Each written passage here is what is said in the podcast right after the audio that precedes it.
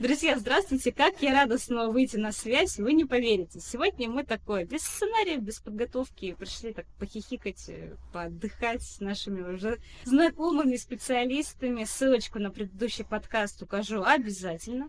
Итак, с вами Маруся, то есть я. И с нами Стахеев Александр Владимирович, то есть заведующий группой анестезиологии и реанимации хирургического отделения, врач-анестезиолог-реаниматолог, врач высшей категории. Доброе утро, Маруся. Доброе. Здравствуйте. Как у вас настроение? Да как обычно, все хорошо. Настроение хорошее, работа прет, все хорошо. Прет, да у вас такой голос спокойный, уставший, может? Нет, э, да нет, я спокойный, просто спокойный. С утра еще никто выбесить не успел, поэтому... Давайте это буду я.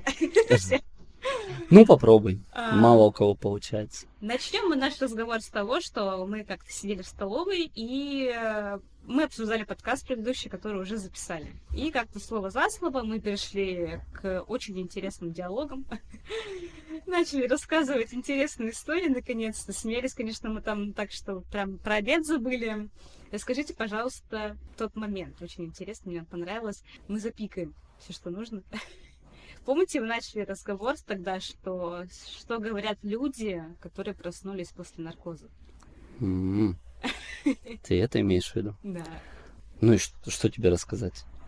Я скажу тебе, как в прошлый раз говорил, все то же самое, что люди просыпаются после наркоза абсолютно по-разному. Все зависит от их исходного психологического, психического состояния. Исходного это которое было до операции. Да, которое было до операции. То есть, э, если человек здоровый психически, если он адекватный, если он, ну, скажем так, здоровый в психическом плане, то, конечно, все просыпаются абсолютно спокойно. То есть открывают глазки, говорят спасибо, рассказывают, как они всех нас любят, какие мы все молодцы, какие мы умницы, как и хорошо, не больно, и вообще как быстро прошло это время, и я так не выспалась, и еще хочу поспать, можно еще поспать. То есть, ну, это адекватные люди. Но бывают моменты, когда пациенты просыпаются агрессивно, ну, скажем так, и посылают всех на четыре буквы, на три буквы вот, э, матерятся в операционной, ведут себя крайне неадекватно, то есть которых приходится держать всей бригадой хирургической, то есть по четверо и по пять человек. Мы держим мужиков по 100, по 120 килограмм, которые пытаются встать со стола, вырвать с себя что-то, при этом орут, идите все.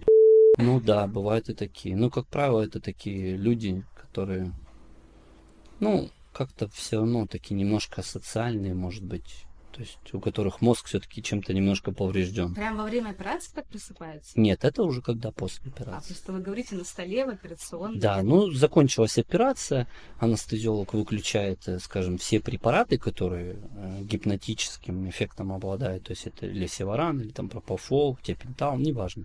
То есть со временем препараты выветриваются, так скажем, вот, и человек просыпается. И вот первая его реакция, это, да, это вот куда-то побежать, сорваться, вот, э, послать всех. Ну, по-разному. В общем, это такая, знаешь, дискуссия. Можно целый дневник записывать. Первые фразы, когда человек проснулся, и записывать. Все говорят, кто по-разному. Бывают люди, когда, допустим, если сладко спят, бывает, не досмотрят сон, и они просыпаются и такие предъявляют, типа, ну вы не могли меня попозже разбудить, я вот сон не досмотрел. А сон был такой красивый, красочный. Некоторые наоборот, то есть ты их просыпаешься, они говорят, блин, хорошо, что меня разбудили, там сейчас такой кошмар начнется, вообще ужас просто. А бывает просто просыпаются, их спрашиваешь, вы видели какой-нибудь сон? Они говорят, вообще я что-то раз провалился, и мне кажется, я пять минут спал, хоп, и проснулся. Я говорю, да нет, операция почти час шла. Вы спали почти там полтора часа. Они говорят, такое ощущение, что я вот-вот только уснула. Поэтому сугубо все индивидуально. Знаешь, как говорят нейрохирурги, мозг это загадка, которая до сих пор неизвестна и не разгадана. Поэтому вот а наркоз это тоже что-то такое, знаешь, поскольку связано с мозгом, тоже до конца не разгадано. Ну, Кому какие сны снятся, кому какие причуды мерещатся во время наркоза. Конечно, очень много зависит от анестезиолога, от препаратов, которые принимают. Как бы есть такая тенденция, что в зависимости от того, какие наркозом применяются препараты, потому что пациенты очень часто приходят и спрашивают, а какими препаратами вы будете работать, какими препаратами вы будете. Ой, знаете, мне вот во время такой-то операции там делали такой наркоз, мне так штырило, мне там так плохо, мне такие глюки, там мультики были, я весь день встать не могла. А вот в той больнице мне делали вот такие-то препараты, типа, вот вообще хорошо было, я проснулась. А вот вы что будете вводить? То есть от анестезиолога тоже отчасти зависит, э, зависимость от того, какими препаратами будет работать анестезиолог и в какой последовательности. То есть, опять же, анестезиолог может будить по-разному. Ну, это банально звучит, но серьезно. Э, анестезиолог может после операции будить по-разному. То есть есть анестезиологи, которые торопятся, будить пациентов. То есть, ну вот, закончилась операция, надо скорее разбудить, потому что, типа, следующая операция, у нас еще одна операция, надо быстренько разбудить, вывести и уже привести следующего пациента. А анестезиологи начинают тормошить пациента. То есть, там, ну, не скажу, что делать больно, нейрохирурги тоже делают вот эти щипания, знаешь, там, соски в тиски. Вот, э, любят нейрохирурги это делать наговар... не наговариваю, нисколько не наговариваю. В реанимации лежали пациенты, у них реально соски были синие, допустим, ну, с черепно-мозговыми травмами, потому что каждый нейрохирург подходил и пытался ущипнуть как-то пациентов, чтобы проверить болевую чувствительность. Анекдот, когда говорят, вы не просыпались, мы вас и так, и сяк, и били, и гладили. И говорят, так, а доктора я не спал. А вот, вот, видишь. То есть били, не били и так далее, и так далее. То есть, ну, во-первых, пациентов бить нельзя ни в коем случае, и делать им больно нельзя. Ну, как правило, это просто потряхивание. То есть, например, вот я беру за плечо человека и трясу за плечо. То есть, вот так легко, типа, просыпайтесь, вы слышите меня? То есть, не, не просыпается человек такой, ну ладно, подождем еще. И то есть дальше человек спит. Проходит еще пять минут. Когда я в гинекологии лежала, мне тоже врач за плечо, я просто машинально его Да, да, да, нормально. Вот, а бывает, что прям навязчиво будет, чуть ли там не вот так вот, давай просыпайся скорее, скорее, скорее. И вот, и тут, когда как бы наркоз до сих пор, ну, не закончился, скажем так. То есть есть еще какая-то остаточная анестезия, причем она такая еще. Вот, и когда просыпается вот такой со шалевыми глазами, и ты там, ну зачем будить? Ну подожди, он сам проснется. То есть здесь тоже оно состояние немножко изменено. И они тоже просыпаются достаточно бурно, агрессивно, бурно, то есть их разбудили. Ну, тебя ночью разбуди в три часа, ты что скажешь? Я вообще бить начну этого человека. Вот. И тут то же самое, понимаешь?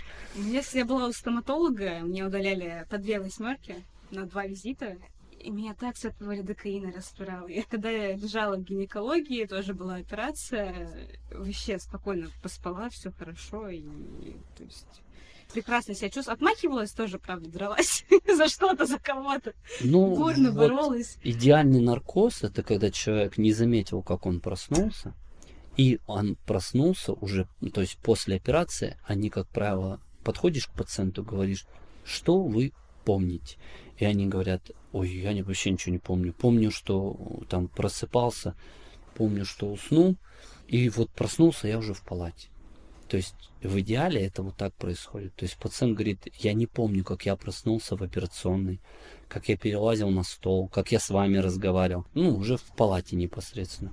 Он говорит, я до этого вообще не помню. Я говорю, а вы помните, что вы сами со стола перелезли? Там вы мне рассказывали то-то, то-то. Она говорит, нет, я не помню, я в палате проснулась. То есть вот это вот самое идеальное. То есть как раз вот человек не помнит ничего. То есть вот этот эффект препаратов для анестезии, как раз таки обладающих вот этим, как оно называется, там, ну, ретроградной амнезией. Mm-hmm. То есть когда человек не помнит. Сейчас есть такая процедура а, выполнения любой процедуры под седацией. Mm-hmm. Раньше примерно, вот я помню, застала тот момент, когда были очень популярны процедуры, практически все под седацией, в том числе ФКС, ФГДС, которые все люди боялись. И это был прям такой плацебо. Я не, знаю. не то, что... Нет, не плацебо, а это было лекарство всех болезней. То есть ты можешь прийти на любую процедуру, ее выполнят под седацией, и все будет хорошо. Сейчас я замечаю другую тенденцию. Седация — это ужас, кошмар. потому что тебя парализует, и ты ничего не можешь сделать. И я лично видела момент один, когда я сидела в больнице в очереди после э, одновременной процедуры ФГДС, ПКС вышел мужчина, он э, прошел час примерно, он выходит и говорит, э, доктор ему спрашивает, как все прошло, а он с такими выпученными глазами стоит, говорит, доктор, я все помню. Доктор, я все видел. Доктор, я все чувствовала, сделать ничего не мог. Я смотрю на него, он у меня такие же выпученные глаза, и я вообще не знаю, типа, раньше все любили эту седацию, сейчас все ее боятся. Расскажите, пожалуйста, подробнее, что это вообще? Седация.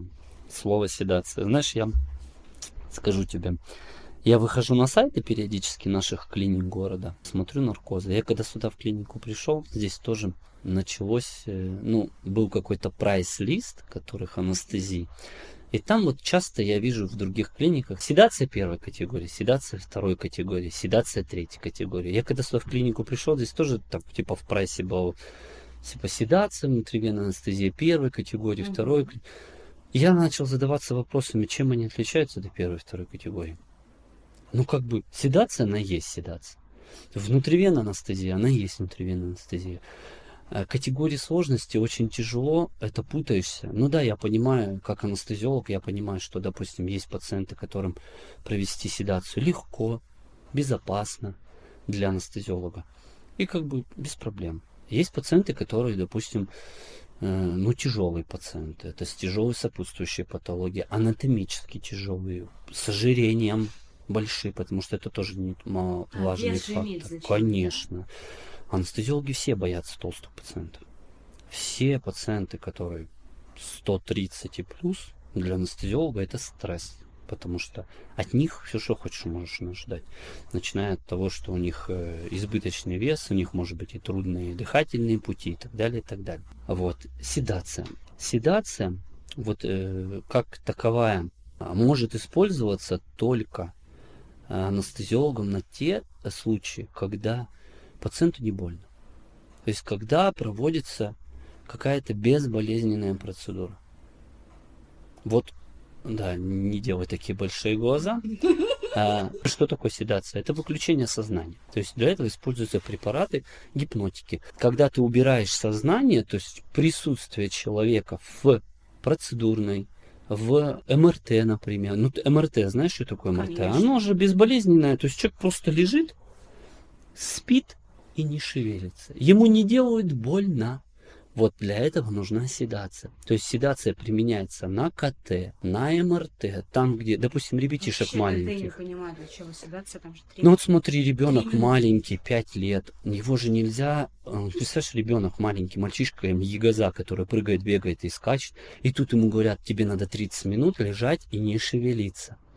Да ты хоть как завяжи там этого ребенка, он выкрутится, вывезет, он не будет никогда лежать даже 10 минут. Поэтому детям всегда делают МРТ, КТ, вот эти диагностические, именно с седацией. То есть не вводятся никакие обезболивающие препараты, это только седация. Вот для меня седация это такое. Вернемся к твоей колоноскопии, которую ты рассказал. Угу. Колоноскопия. У, у всех людей разный порог чувствительности. Кому-то больно, кому-то сделать такую же процедуру, он скажет, да это, ну, больно, ну, терпимо. Следующий скажет, это капец как больно. То есть по средней величине можно ориентироваться примерно, болезненная процедура, не болезненная. Вот все, что касается, например, ФГС, да, процедура неприятная, ужасная, отчасти она немножко неприятная, но и чуть-чуть болезненная, может быть, но опять же тоже зависит от врача-эндоскописта, который это, выполняет эту процедуру. Если все сделано аккуратно, с нежностью, так скажем, и с лаской, то все это неприятно, но безболезненно. Все, что касается колоноскопии, лично я никогда бы на колоноскопию без наркоза не пошел.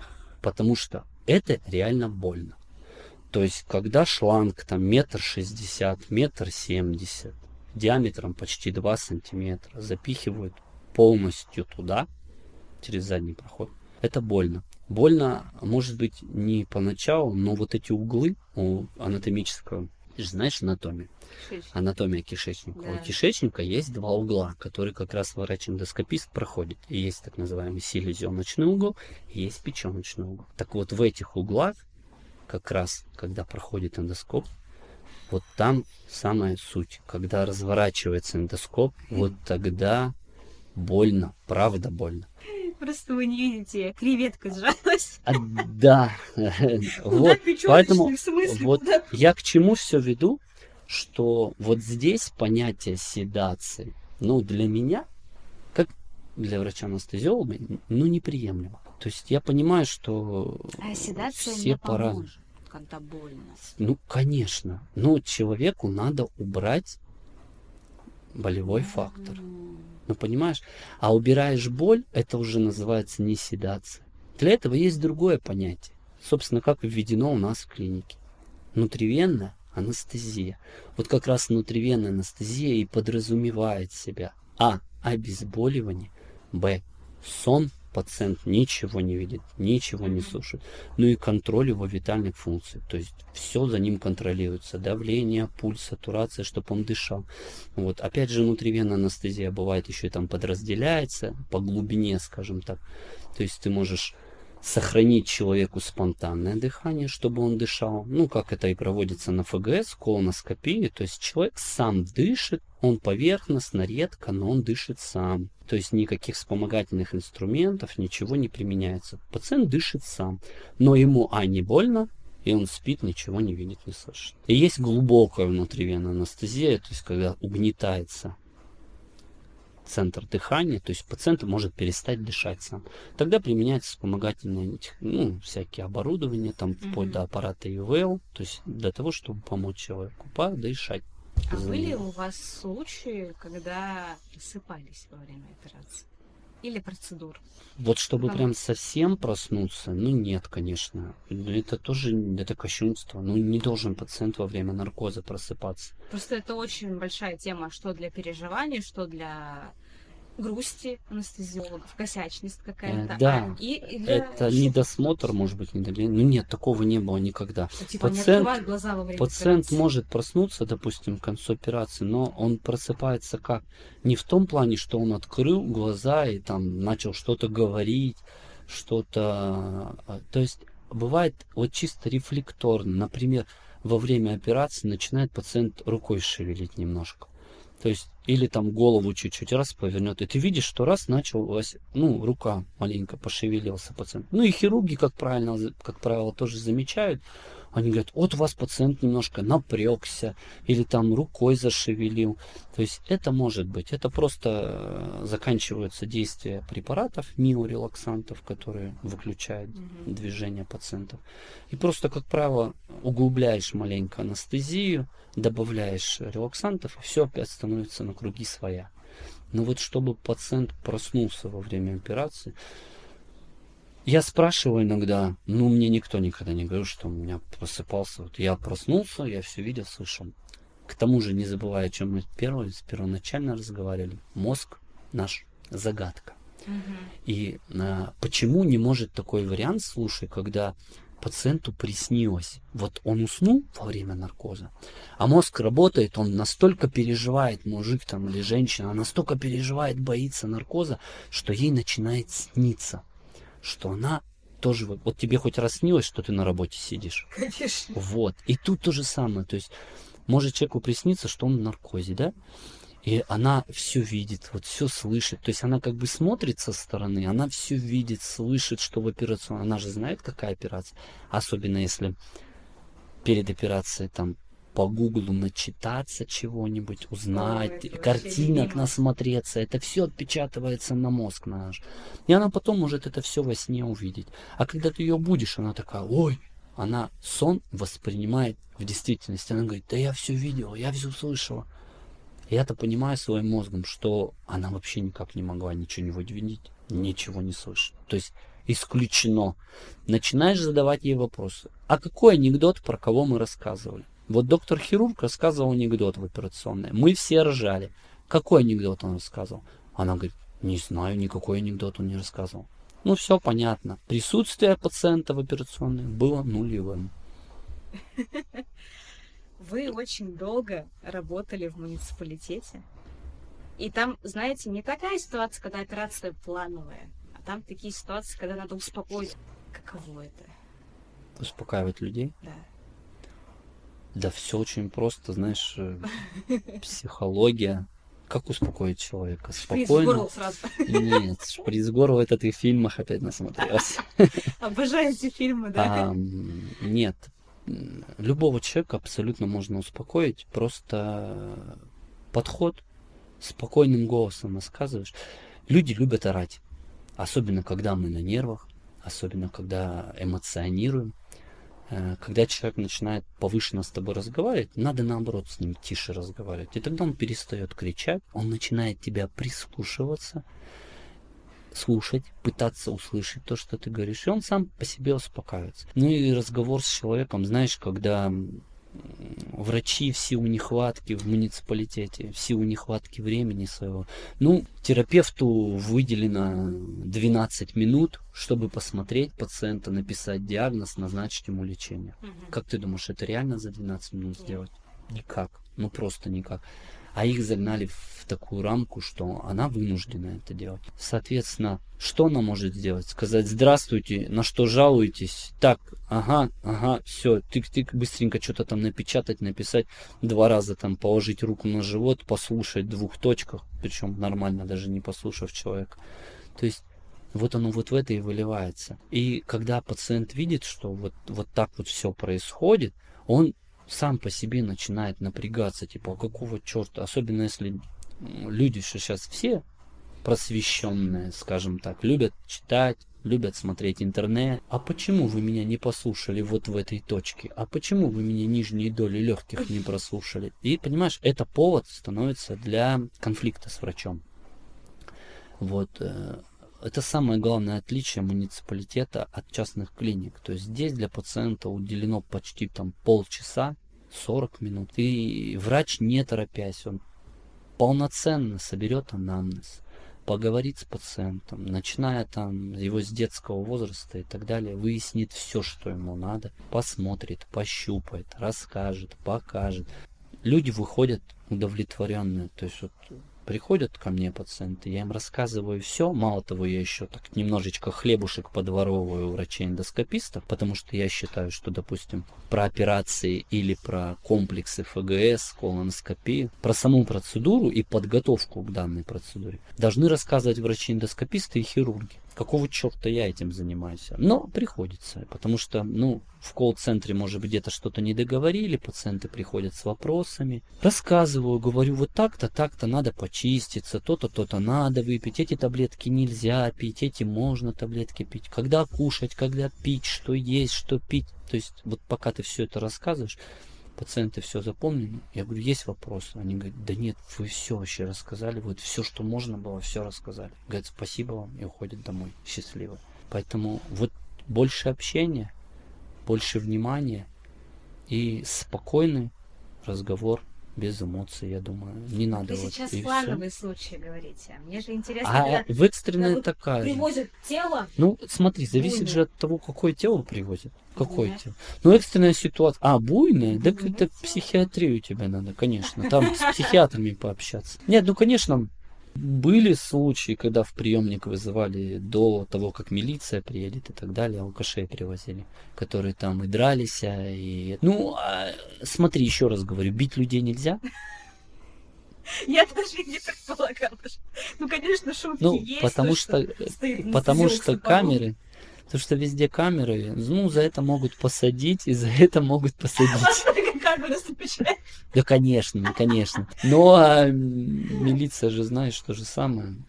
Заходишь в приемный покой, стоит два бугая. И ты такой смотришь на них, они такие, здравствуйте, что у вас случилось? А он, да пошли вы все, да я вас всех тут.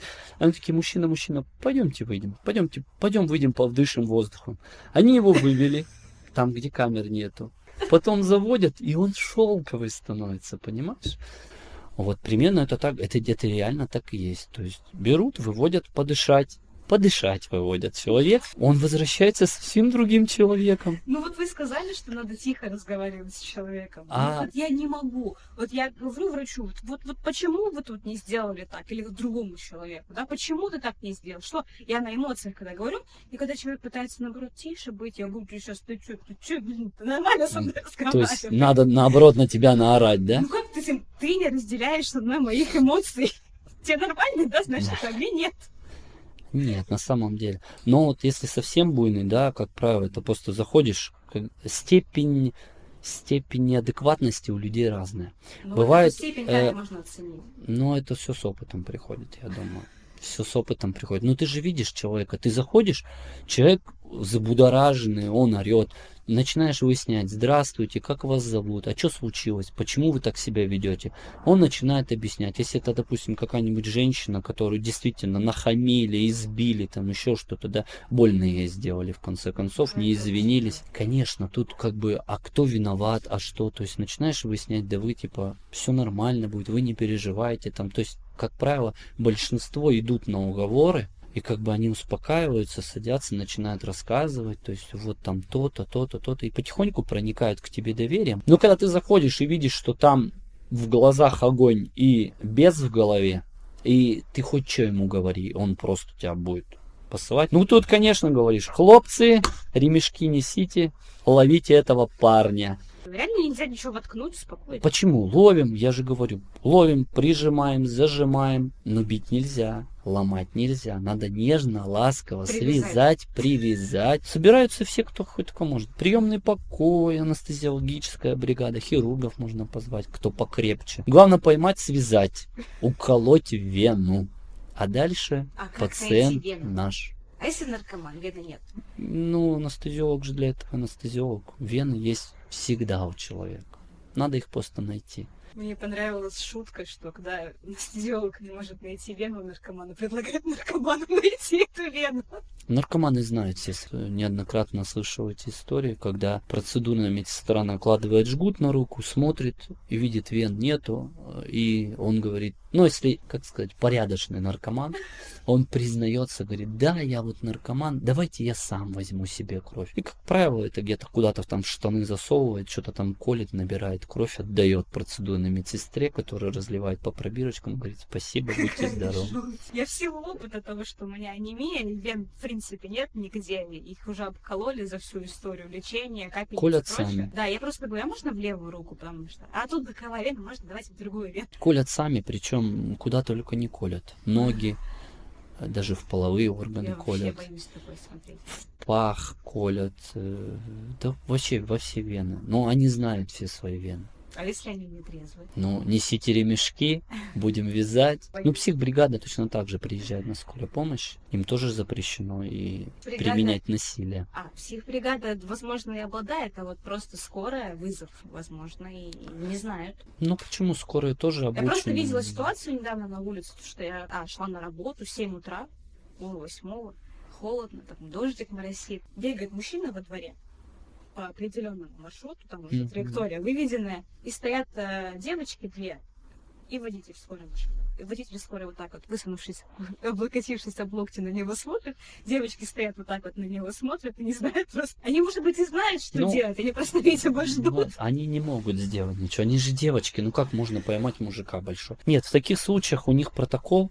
Это просто такая а, ситуация. это да. линейная бригада скорой помощи. Мгм. У них протокол какой? Если они приехали или их перехватили на такой вызов, у них есть четкий протокол. То есть они, грубо говоря, смотрят, присматривают за пациентом, да, оказывают необходимую помощь по необходимости. На себя вызывает психбригаду. То есть они А, просто стоят, бригады. а мужик просто бегает по кругу. Он же, смотри, он не опасен для окружающих, он себе вены не режет, головой себе по топором не бьет, он не опасен для себя, для окружающих, он ничего плохого не делает, он не убегает. Ну, бегает играет. Это как же, как мужик сидит в песочнице играет. Ну и пусть сидит играет. Они дождутся бригаду скорой помощи. Бригада скорой помощи придет, посмотрят на него, поставят диагноз, заберут и увезут в психушку, если это надо. Госпитализация же тоже непростая. Там должны быть определенные показания. Согласие этого Конечно. Ну, согласие не обязательно, но должны быть показания именно врача-психиатра. То есть пациент должен быть опасен для окружающих, для самого себя. То есть если он с топором гоняется за соседом, конечно, его заберут, его же дома Да не что останется. угодно же можно рассчитать как опасно для самого себя. Если ты литр водки выпил, ты же вред себе это причиняешь. Да, конечно. Ну вот для этого врачи-психиатры и учатся на это. Фемида просто с лесами. Да, интересно, у них историй вообще много всяких разных бывает. Вот я на скорой, когда работал, отчасти тоже из-за этого ушел со скорой помощи, потому что пару раз, Скорый как фельдшер работает. да, Ага. пару раз я попадал в такие неприятные ситуации к психбольным, вот, поэтому было жутко. А что Вот. было? Ну, я учился на четвертом курсе в институте. Ну, я уже знал, что я буду анестезиологом-реаниматологом. А вот э, я учился, уже читал книжки, интересовался своей специальностью. И был случай, что психбригада что-то была занята, все бригады были специализированные, типа там кардиология, реанимация, тоже заняты. Вот. Ну и мне говорят, типа, ты же будущий доктор, съезди, типа, тут вот недалеко, матушка звонит, там типа сынок с ума сходит. Причем заведомо знали, что это бывший заключенный, отсидевший там два или три срока, что у него есть психическое расстройство, что у него сейчас обострение, что он там дебошит. И А, он, то есть соответственно, Те, кто вас отправил, знали, а вы не знали. да, нет, А, мне тоже сказали, Ага. что там такой-то такой. Я говорю, я не поеду туда. То есть я зашел к главному врачу смены, в диспетчерскую. Я говорю, я не поеду туда, вы смеетесь, я один, он меня убьет там и все. Говорю, вы, вы что делаете? Там ни милиции, никого нету, там только мать испуганная. Они говорят, ну вот возьми санитара с собой, мальчишку, типа, и, и съездите. А там ехать, вот от станции скорой помощи было ехать один или два квартала. Ну что, мы приехали, там хорошо, что мужик нездоровый, ну такой килограмм 70, поджатый. Он сидит, а? а вы еще меньше, скорее всего. Ну, да, я был тогда на килограмм 75, может быть, не больше точно. Ну и санитара мне такого дали тоже, знаешь, небольшого мальчишку тоже. Мы приехали туда, и вот он сидит, значит, невменяемый абсолютно. Я захожу, говорю, здрасте, что такое там? Мать, а мать его в комнате заперла. Вот, ну я уже захожу по своей, скажем так, э, профессии уже сразу по сторонам ножей, ножниц, острых предметов, отверток вокруг него нет. Он сидит на диване, возле дивана ничего нет, только стоит табуретка и тумбочка в углу. Все, больше ничего нет. Ну, звучит опасно. Ну, значит, табуреткой тоже можно убить. Да. Вот, и он сидит, его вот так вот всего трясет, он за голову держится. Я захожу, говорю, что такое, что Он говорит, я убить кого хочу. Я кого-нибудь хочу убить, доктор, у меня опять ломка, я хочу... Я сейчас выйду на улицу, я первого встречного зарежу, я, я не могу, меня прям колбать. То есть вот он, понимаешь, такой, ну, я звоню на скорую бригаду, говорю, срочно сюда бригаду здесь, говорю, все, там, капец. Они говорят, ну все, типа, психбригада уже, типа, едет к вам. И милицию сюда вызывать. Милиция тоже к вам едет. Ну все, я потихонечку там набираю укол, сам его прибалтываю. Говорю, типа, сейчас я вам укольчик поставлю, все спокойно, станет Для легче. хочешь? Успокоительно? Да, А, чтобы он, ну, вот это все прошло, он маленько и вырубился, грубо говоря. Вот, э, и в тот момент, когда мы набрали уже шприц укол, ну, он просто подрывается, он хватает табуретку и на меня с этой о, боже. Я успел там за табуретку его схватить санитар. Мы, в общем, вдвоем его там кое-как завалили, на диван посадили. Он давай тут же извиняться. Доктора, простите, я там не хотел, меня просто переклинило. То есть, ну, вот такой, знаешь, это жуткая фигня, когда ты понимаешь, что у человека в глазах нету сознания, то есть там животное внутри. То есть глаза вот животного. Вот. И, э, ну, была такая ситуация А веселые ситуации есть какие-то у вас? веселая. Во время пьянки друзьям рассказывать. Ой, Маруся, я не знаю. Даже вспоминать все. Ну, у меня память, знаешь, какая плохая. Как у рыбки, две минуты вперед, две минуты назад. Вот, на самом деле, да, это небольшая проблема. Надо как-то тоже, наверное, голову лечить. Не знаю. Правда, что-то в последнее время плохая память стала. Ну, и я, как правило, знаешь, плохое не помню. А хорошее тем более. Я что тебе скажут. Ну, вот хорошее сейчас расскажу. Хорошая, она же практически каждый день. Знаешь, есть люди, которые никогда не видят хорошее, и все ходят такой, вот, все плохо, все плохо. Ну, ну. Это, Мне кажется, такими людям вообще ничего в жизни не помнят. Ну, потому что плохое запоминать, ну, это как-то грех. Ну, да. Я же очень высокочувствительный человек. Я часто вот у меня, ну, человек, я такой полуипохондрик. полубольной, не знаю даже, как себя окрестить. Я вот думала, вот если я сейчас буду умирать, вот Стахеев бы меня, как бы он какой наркоз бы сделал. Я такая думаю, не сделал. Я же чуткая, я же все вижу, я же все запомню, я, я не засну. Не, на самом деле, э, есть, есть ролик в интернете, знаешь, какой я как-то тут видел. Вообще, отчасти в операционной, когда снимают, вот у нас камеры стоят в операционной. Я знаю, для чего они стоят, и я знаю вообще по, по всей клинике, для чего камеры. Я понимаю, для чего они стоят. Но есть вот анестезиологи, которые заведомо ну, то есть вот он снимает, как он наркоз бросает. Или есть пациенты, которые, типа, доктор, а можно я вот сниму так, как я буду засыпать? Я как-то увидел в интернете ролики, что, допустим, ложит телефон, там, типа, и тетеньки вводят, ну, первую, скажем так, индукцию то есть вводят вот этот гипнотик, и она такая смотрит, смотрит, смотрит э, э, и засыпает. Анестезиолог подходит, потом выключает телефон, убирает телефон, ну и дальше занимается своим делом. И вот как-то один ролик смотрел, где тетка говорит, типа, я не усну. Анестезиолог такой, в смысле? Говорит, я буду на видео записывать, я буду сопротивляться наркозу, я не усну. Вот был один такой ролик. И она поставила видео, она говорит, я не сплю. Он ей вводит препарат, она такая, я не сплю. Я не сплю. Такая, знаешь, чуть ли не спички вот так вот держит, такая, я не сплю. Потом такая уже, я не сплю. Я, не, не, не сплю. И он такой, вы спите, да? Вы что спите? А, не, не, не. И брык, и ее нету. Поэтому нету людей, которые э, могут сопротивляться. могут сопротивляться наркозу. Просто. Но это нереально. Это физиология. Мы одинаковые везде. Мы хоть и с головой маленько все разные, снаружи немножко разные, но кровь и ткань у нас одна, поэтому я вариантов. редко вижу видосы перед наркозом, это часто, часто вижу после, как просыпаются. Там вообще такие... Самый главный мем это когда мальчик просыпался после наркоза, он говорит, не чувствую. Такой маленький, а его мама снимает и смеется на фоне. Ну, может быть, да, когда, допустим, если это какая-то операция по обрезанию крайней плоти у ребенка, и хирург лидокаином, например, обколол. Я вам это говорила, что мужчины на автомате, они, знаете, первым делом а, да. между ног смотрят. Проверяют, все ли на месте. Операция вообще этого не. Ну да, операция была на руке или там на голове, да, он просыпается, сразу проверяет. Да. Ну, это мужское, ну, ну как, ну, Женщины, может, тоже иногда грудь проверяют. Женщины, на месте нет. Женщины спрашивают, где дети? Муж, что, где? Это я часто видела. Я живая еще поспрашивают. Проснулся, говорит, я живая, я здесь, на земле. Я говорю, да, здесь, не, не переживайте. Не в раю пока Вы не что. думали обманывать людей? Обычно как, как, как Охлобыстин очень любил всякие гадости говорить в интернах. Доктор, я живой. Нет. Делаю я так, да. Вот. Мне даже вот, вот ну бывает без этого тоже никак. Ну как бывает, я говорю нет.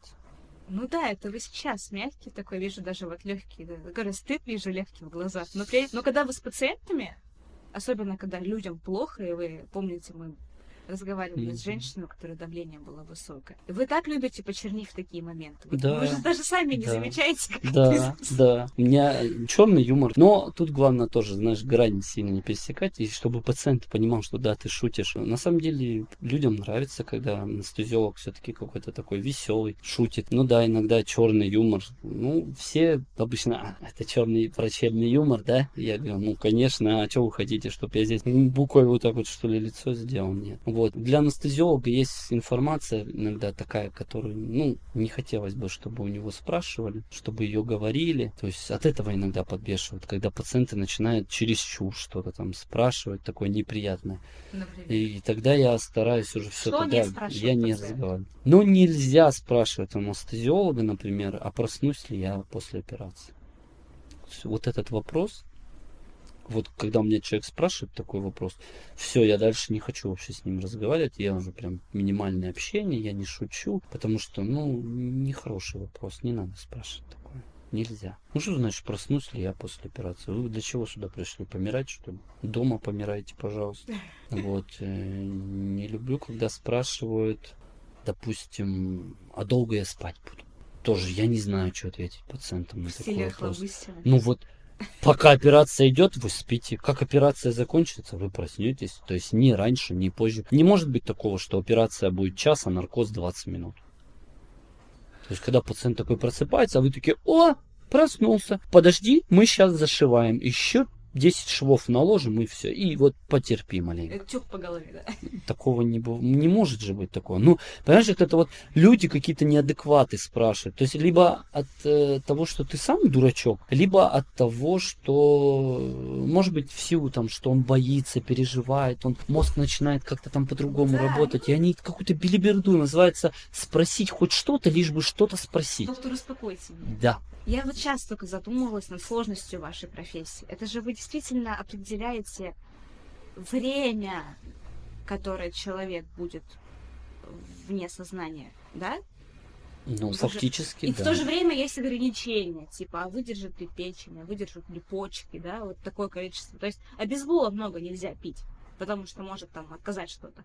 А тут более сильный препарат, как- как-то надо баланс найти. А если операция 12 часов длится?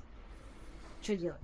Ничего не делать. Работать и работать. Еще раз говорю, наркоз э, это вынужденная мера. То есть человека надо помочь. Человеку надо а прооперировать. Вы реально а, сидите, считаете? Дозы? Да. Ну, дозы. У анестезиолога все везде, постоянно в голове. Те препараты, которые я ввожу пациенту, они все абсолютно есть определенные дозы. У любого препарата есть высшая разовая доза, то есть то количество препарата, которое я могу ввести за один раз. Есть высшая суточная доза, то есть это тот препарат, который за сутки количество ввести я смогу. То есть, соответственно, все эти дозы все эти дозы препаратов должен знать анестезиолог. Соответственно, я не имею права юридически их превышать. То есть, соответственно, и наркоз проводишь так, чтобы не превысить эти дозы. Ну и все, вот оно все искусство. Если приходится это делать, то, конечно, это все оформляется там чуть ли не, не консилиумно, проводятся профилактические меры, то есть ты заведомо уже знаешь, что, скажем так, ну, нагрешил маленько, надо пациенту помочь все это переварить. Тогда применяются дополнительные препараты, так скажем, какие-нибудь гепатопротекторы, нефропротекторы, которые будут помогать печени, почкам выводить этот препарат. То есть скорее его связываться. Не забывай, что есть антидоты к некоторым препаратам. То есть, допустим, ты ввел, потом вводишь антидот, и это все утилизируется. То есть это тоже есть на некоторые препараты. Вообще игра с организмом. Да. Ну вот, я когда машину привожу на СТО, я тоже ничего не понимаю. Мне мастер тоже говорит, а, говорит, вот, а я вот в людях ничего не понимаю. Вот печень, почки, сердце, что там, как работает. Я говорю, да в, в организме человека все на самом деле безумно просто. Он говорит, так а в машине еще проще. Я говорю, да нифига, там столько всяких шурупчиков, болтиков. Он говорит, а у вас там тоже столько всего, не поймешь. Везде есть свои подводные камни. Mm-hmm. Все профессии важны, все профессии нужны. Полностью с вами согласна. Вы-то от нас на левый берег не уходите? Нет. Там не будет службы анестезиологии, а реанимация, операция а, будет проводиться. Они делают э, там операции под местной анестезией. Да, да, да, да. А вот, ну в случае чего, конечно, сформируем им там, скажем так, укладочку для оказания скорой медицинской помощи. Сегодня Артем Григорьевич уже дал распоряжение. Соберем какой-нибудь чемоданчик для оказания помощи пациенту. Ну, в любом случае, я думаю, там доктора справятся. Ну, конечно, там. Но если будут какие-то там подозрительные, сложные, больные пациенты, ну, я думаю, не будет проблемы отправить их сюда на правый берег и прооперировать их здесь в сопровождении с анестезиологом. Я очень рада. Спасибо большое за такую беседу. Это было, как всегда, приятненько. Я вас очень люблю. Взаимно. Напоминаю, что с нами был Стахиев Александр Владимирович, заведующий группой. Ой, вот так вот легко общаешься, а потом понимаешь, что ты заведующий. Я еще до сих пор не привык к этому. Никогда не стремился к этому. Но пришлось. Группа анестезиологии и реанимации хирургического отделения Дует Клиник. Врач-анестезиолог, реаниматолог, врач высшей категории, который, в свою очередь, тоже очень любит своих пациентов. Действительно, я вижу со стороны, это такая забота-забота, аж тепло на душе становится. Ой, солнышко вышло, вот и начинал выпуск с того, что холодно. хорошо. Ну, я тут ни при чем, сразу говорю. Спасибо большое, Маруся, за общение. Всего доброго.